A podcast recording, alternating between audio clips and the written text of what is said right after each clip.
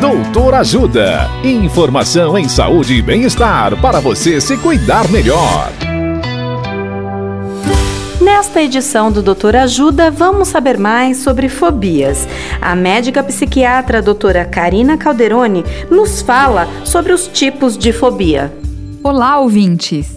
As principais fobias podem ser divididas em fobia social, agorafobia e fobias específicas.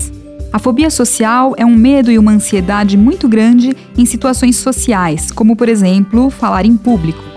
Um certo nervosismo é normal, mas no caso da fobia, essa ansiedade se torna incapacitante.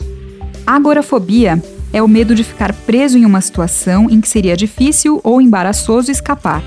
É muito comum no transtorno do pânico, em que a pessoa teme ter uma crise de pânico em alguns lugares. Fobias específicas envolvem o medo intenso e irracional de um objeto ou situação específica. Nesses casos, o medo é desproporcional ao perigo real daquela situação.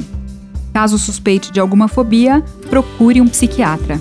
Dicas de saúde sobre os mais variados temas estão disponíveis no canal Doutor Ajuda no YouTube. Assista agora mesmo os conteúdos do Doutor Ajuda acessando www.ajudasaude.com.br ou baixe o aplicativo Ajuda Saúde.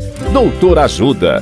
Informações confiáveis em saúde e bem-estar para você se cuidar melhor.